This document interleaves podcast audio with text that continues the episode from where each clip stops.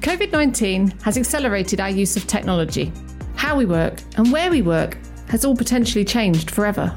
And this presents a once in a generation opportunity. The market pressure means that if you're not being more and more efficient, someone else will, and you will be dying. And that's true for like a big company, that's true for a startup, but that's true for a small business operation in like a local area. This is Beyond the Capital from Supertech, a new series that explores the future of technology in the world of work. Our focus is the tech scene that's flourishing outside of London. I'm Hilary Smith Allen, and I'm involved in the technology adoption agenda and passionate about opportunities across the UK. In this episode, we're exploring how no code development is revolutionising the world of app building. I spoke to Joff Walters of Million Labs, co founder of the UK's only no code incubator, and to Emmanuel Straschnov, co CEO and founder of Bubble, one of the leading platforms for creating no code apps. Well, thank you for joining us. Could we start with you, Emmanuel? What is no code? What's the movement all about? Hi, thank you very much for having me here. The, the no code movement is about enabling people to do things without code that used to require code. And that can be applied to a lot of different things. Uh, we at Bubble decided to target one specific thing, which is creating like general purpose web applications which I think is one of the most exciting uh, uses of no code, but you could see that in a lot of other places. So it's really about taking, you know, what used to take years of training to achieve and make it more accessible through better tooling. It's really that simple. Yeah, in many ways, I would say no code is what technology is about pretty much since the beginning uh, it wouldn't be stretched to say that Windows compared to MS DOS is no code, was no code when we started it. You know, MS DOS was about typing code to edit a text. You had to type a command. I used to do that when I was a kid, but I forgot which one it is. And you know, after Windows came, you just double click and that was working, right? And so here we talk about the same thing, not to use the computer, but to program the computer. So it's just adding another layer of sophistication to the tools. But again, this is what technology is about. Technology is about making tools more and more accessible to everyone. So is that the mission of Bubble? Very much so. We started a long time ago, actually 2012, because it does take quite a long time to get the product right. But we started the company in 2012 looking at, you know, all these people that had great ideas but just didn't have the technical training to start them and get them off the ground. And we felt that it was, you know, a shame that only one or 10% of these ideas could actually happen because of how hard it is to find engineers.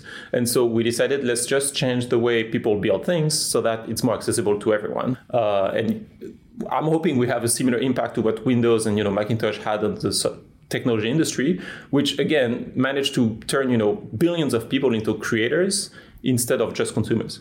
So genuinely, anyone can do this. Yeah, I mean, so to be specific, it's a long journey, right? So today, I wouldn't make the claim that anyone can use Bubble very easily. It does take some training. It does take a learning curve, which we assess, you know, depending on how tech savvy you are, between five to 15 hours, uh, we think. But the goal is going to be to, you know, shorten that as much as possible over time. It's already if, if, I if I may, uh, quite revolutionary today that we can uh, enable people after a few hours to have the same power as software engineers. But we're working every day trying to make the learning curve a little bit shorter and the product easier. And the goal eventually is yes, to make sure that anyone can start building software. Today, we're not there yet, but we've probably expanded the number of people that can create software from like, you know, one to 100, uh, given that way more people today, for each engineer, I can probably find 100 people in the world that can use Bubble. Wow. I mean, the fact that you talked in terms of hours there, not days, even, you know, normally months, etc., that's, that's probably a very exciting proposition. But is it really here? I mean, we've heard about the promise of just being able to build apps like that for, for a number of years. It's sort of the future. Is it, is it now? I'm not necessarily the best person to comment on that. You should, you know, ask users, and they would tell you that yes, it is real. Um, it's right. We're in a field that is a little bit strange compared to a lot of other fields in the technology world, where you know there is in Silicon Valley this idea that you know fake it until you make it, right? This is not something that applies to our field because you're right. There is a lot of skepticism behind this idea because people have made that promise for like decades. And the fact that today people are still learning, you know, HTML, CSS, and JavaScript in school mean that, you know, we haven't really succeeded that at scale. It's not, I, I'm not like that personally. Like, I don't tell things that are not true. And I think it's actually very important in our space to do that because otherwise you would just reinforce the skepticism. But yes, today it is true. We've seen people that are non-technical that you know discovered Bubble in, in, in, the same year were able to raise you know millions of dollars of funding for their startup because what they were trying to do was to uh, create a startup and they build the product entirely themselves. Yeah. So that's probably a good way to segue to you, Joff, Hello. on the more user side of things. And as a user, as a person supporting founders, does that resonate? Yeah, it does. I mean, if you look at where we were uh, in January when we first started, we would look to work with about five founders in any given um, in any given month, and that would be a busy month for us.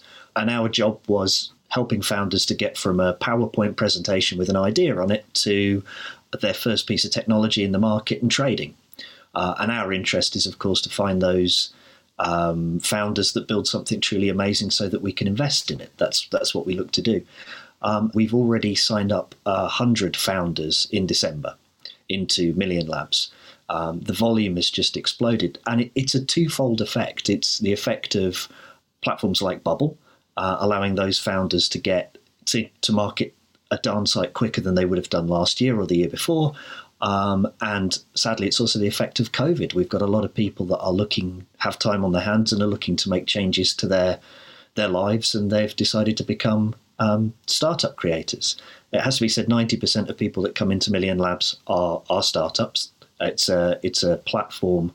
Um, no code is a is a, a thing that resonates massively with that startup community, um, and so it, it's kind of supercharged it uh, has to be said 70% of the people that come to Million Labs are using Bubble. That's really interesting because I wanted to explore the the how how do Million Labs and Bubble come together then in, in particularly in a UK context. So so we're really proud to say that we uh, we teach a lot of Bubble boot camps. Uh, a lot of the founders that come and ask us to develop MVPs, uh, minimum viable products for the uninitiated, um, ask us to use Bubble to do that. And so, you know, a lot of founders are seeing Bubble as a way to get over that hump of how do I get my, instead of spending $250,000 on building something in code to see whether people uh, want to use my idea, actually, I'm going to spend more like a hundred hours or um, you know maybe if they're getting an agent to do the work you know ten thousand dollars to uh, to get my idea to market. That's that's that's kind of what we see Bubble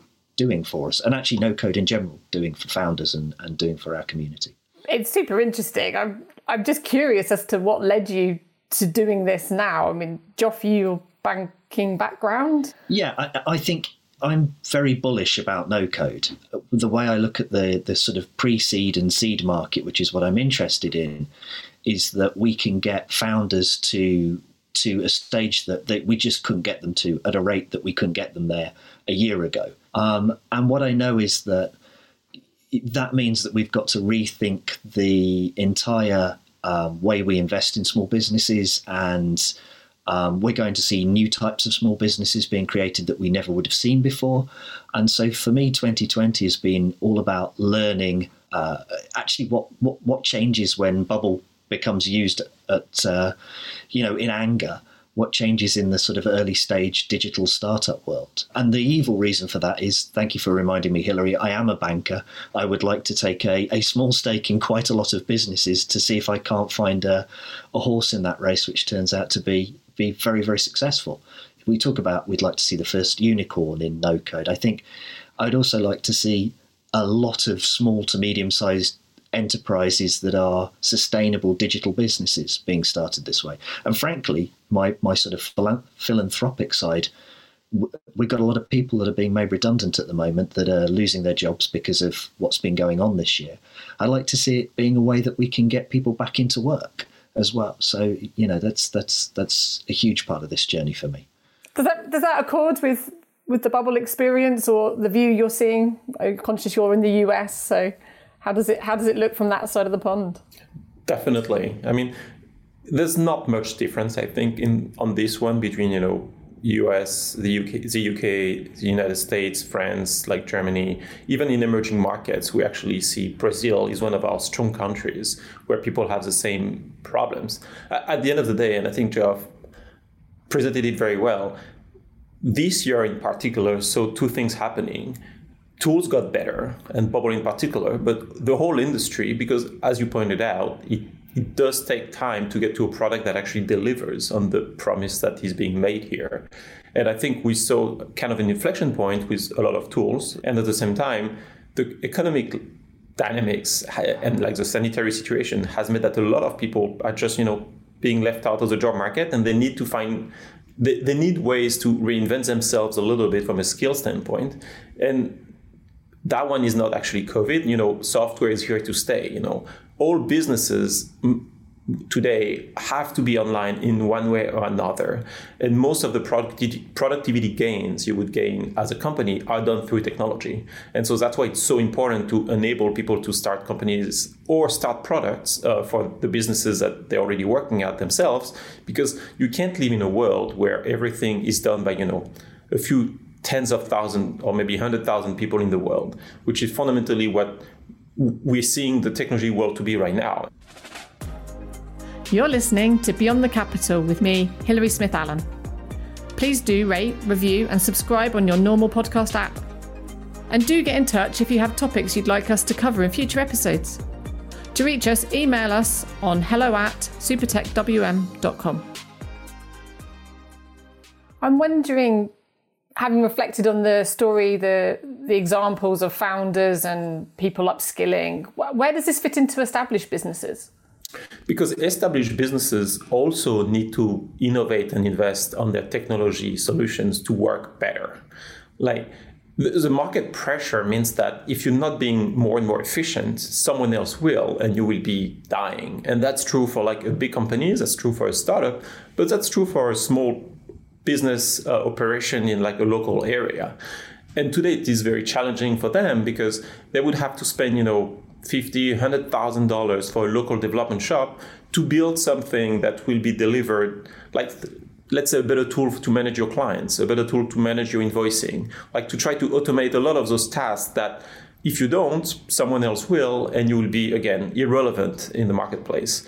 And the challenge, if you go to a local development shop or if you go to an offshore solution, you know, through the offshore platforms in more low-cost countries, is that very often it's going to take a very long time to get the solution, and the world's changing so fast that what's going to end up being delivered once you're done will not be adapted to the current business situation, and it's going to uh, be actually pretty complicated to explain exactly what you have in mind uh, to the outsourcing company. And so you're going to end up having something late that does not exactly fit your need, and that was not what you had in mind in the first place.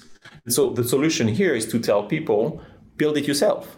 Again, spend a few hours it is to learn, but then you can build it yourself so you'll be able to get exactly what you have in mind because you build it and you'll be able to ev- change it and tweak it as the business solution uh, circumstances change so that you always have a tool that just fits your business. Can I hop in just briefly? Oh, go on, hop in, Joff. Just to give you an idea of the application of no code, um, we had two projects go live this year for uh, one of the largest techno, in fact, I think the second or third largest technology brand in the world. Um, both no code projects, and the feedback that we got on those, and we still work with that client, um, the feedback that we got on those projects was that we could get a project away to market, something unique, something different that they wanted to try. They didn't know whether it would work, so exactly the same profile as a founder. Um, we got that done quicker than they could hire a project manager to start thinking about that project. So, this for a major business is a great way of finding out, innovating, you know, tackling internal challenges, tackling customer challenges, trying things, and just to be clear, both of those projects are still live on the no code platforms. They didn't move them off the no code platform and turn them into to code. They've just continued to trade them in no code. Um, so, you know, that's if if one of the largest companies in the world is doing that, there's no real limitation to where we can apply the the the strengths of a no code tool. That, that was going to be my idea. It sounds like the only limit is your imagination, if I'm hearing that correctly. In terms of then the product, yeah, the productivity aspect of that has clear economic benefits beyond the individual business and for a region. And I understand, Joff, that you're looking at that within the context of the West Midlands. Yeah. Yeah, yeah. So, I mean, one of the, the this is where I live. I live in the cent- centre of the UK. I tell our, our clients if you stick a pin in, in the roof of my house, you can spin, spin Great Britain round on it. Um, and I've been part of the the sort of tech community in uh, in that region for a very long time. One of the directors of of um, one of the large tech communities here, and for us, we see no code giving us two um, real um, ways of encouraging growth in the region. First of all, we want to start businesses here. We want to see new businesses up and trading. Um, but secondarily, we want to see people learning those tech skills and being able to use them to get back into work, into different jobs, or even taking the tech skills that they're learning on no code platforms and using them to um, generate better outcomes for the businesses that they're in. So, what we're doing right now is we're bringing a, a huge um, no code training platform in partnership with local government. Um, into the into the central region, we're using Bubble as the, the platform that people will will learn to build on.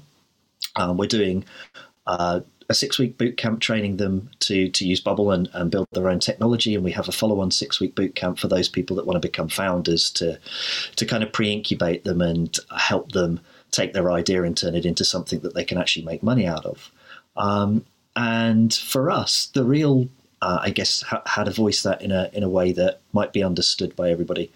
Um, normally if I was to take somebody through a coding boot camp so that they could become a very, very junior coder, that would be 16 weeks full time and the cost is around £8,000 to get them there.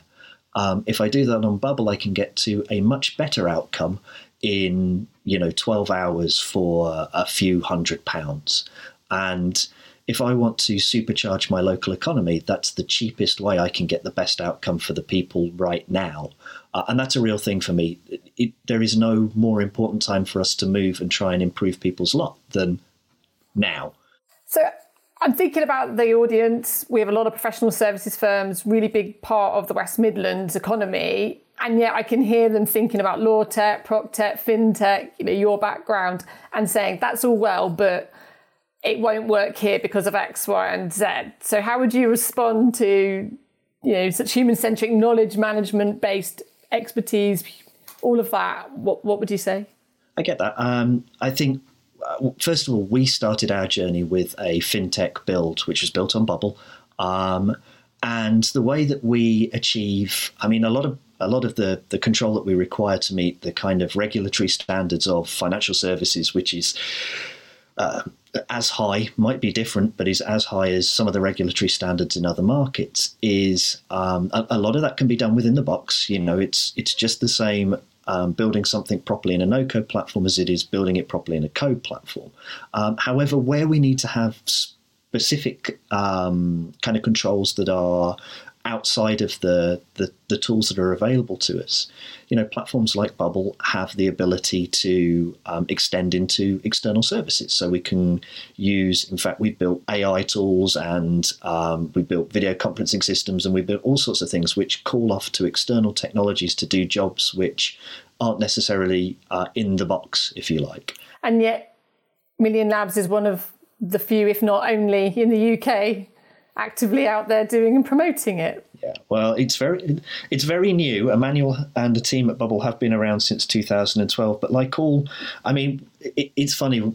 I've been investing in businesses for a very long time, and we always say that there are phrases that people put in their pitch deck. You know, there's a, a, a we've been through you know cryptocurrency and blockchain and AI and machine learning, and uh, and the interesting thing is, I think we're now starting to see no code being the phrase that people put in their pitch deck. Um, so it, it's the year for no code or the years for no code are, have arrived, and you know it might have taken a little while for that to to, to be the phrase that people are using, and you can argue how relevant it is or what's in that phrase and what isn't in that phrase and all those things that, that the community does. That's a little bit navel gazing. Um, I just see it as you know the promise of anybody being able to build their own technology without having to be a coder has matured. Um, that's how I voice it. Do you have a favourite example, each of you? Example of what can be built? yeah, a favorite a favorite application, or it doesn't have to be necessarily sophisticated, just uh, something people can relate to that you like. So I think to date we got about eight hundred thousand applications built on us, so it's a lot. Uh, one example that comes to mind um, pretty recently that the person emailed me from France uh, and telling me that without being technical at all, he had built a little web application to basically replace the in-person classes that you would get when you're a pregnant woman. Because it's something real that has been happening right now is that all these classes are canceled and some of them do them zoom via zoom but he was trying to find a way to create some kind of like a dynamic diary for women when they're pregnant. And so ba- basically walking through you the different steps and asking you questions to know whether you're feeling the right thing at the right time. Joff, have you got a favorite example? I think my favorite, uh, and I have to give a shout out to Truckzilla. Uh, Truckzilla is a is a startup um, founded by an eight year old girl and her dad, and they built an application that allows eight year olds who really care about this sort of thing to locate where the ice cream truck is in their local community. Um, so they don't have to wait for it to drive past the end of their road. They can go find it and go get an ice cream. Uh, they're, they're amazing examples really human and, and real life examples.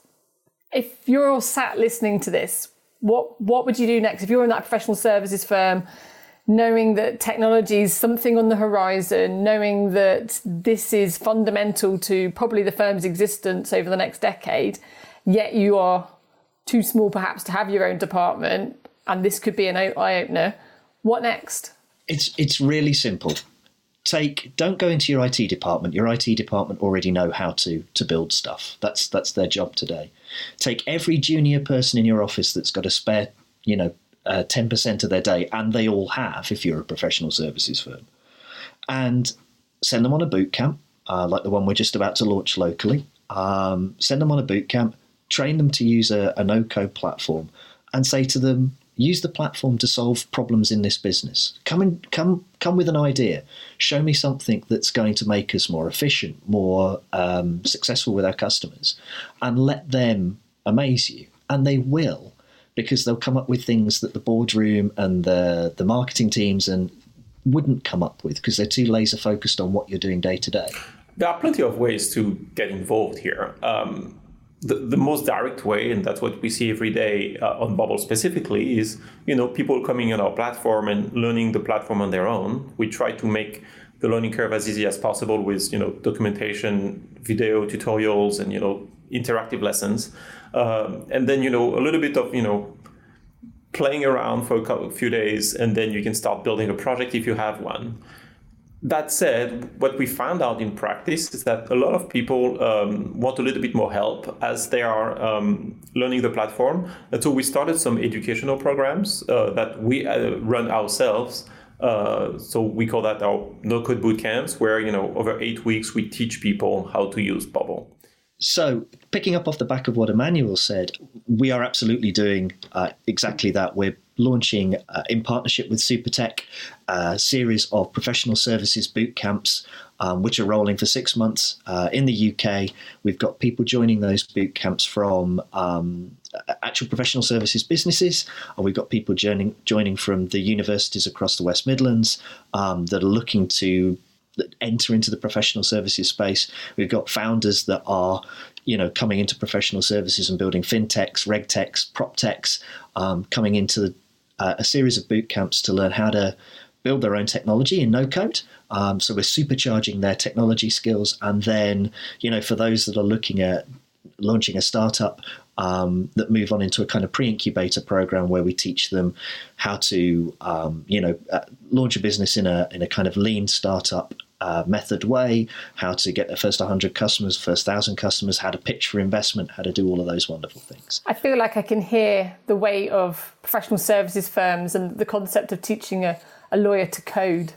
Uh, just just disappearing into the ether in a big massive sigh of relief because I'm sure everyone thinks lawyers are good at law and teaching them to code is, is one solution and maybe we don't need to go down that path now. Thank you ever so much for your time. It's been an absolute pleasure talking to you both. Yeah, absolutely. Thank you for having me. Thank you for having me. That was Joff Walters of Million Labs and Emmanuel Straschnov of Bubble, speaking to me, Hilary Smith Allen. You've been listening to Beyond the Capital podcast from Supertech, a new series that explores the future of technology in the world of work. Please do rate, review, and subscribe on your normal podcast app. And do get in touch if you have topics you'd like us to cover in future episodes. To reach us, email us on hello at supertechwm.com.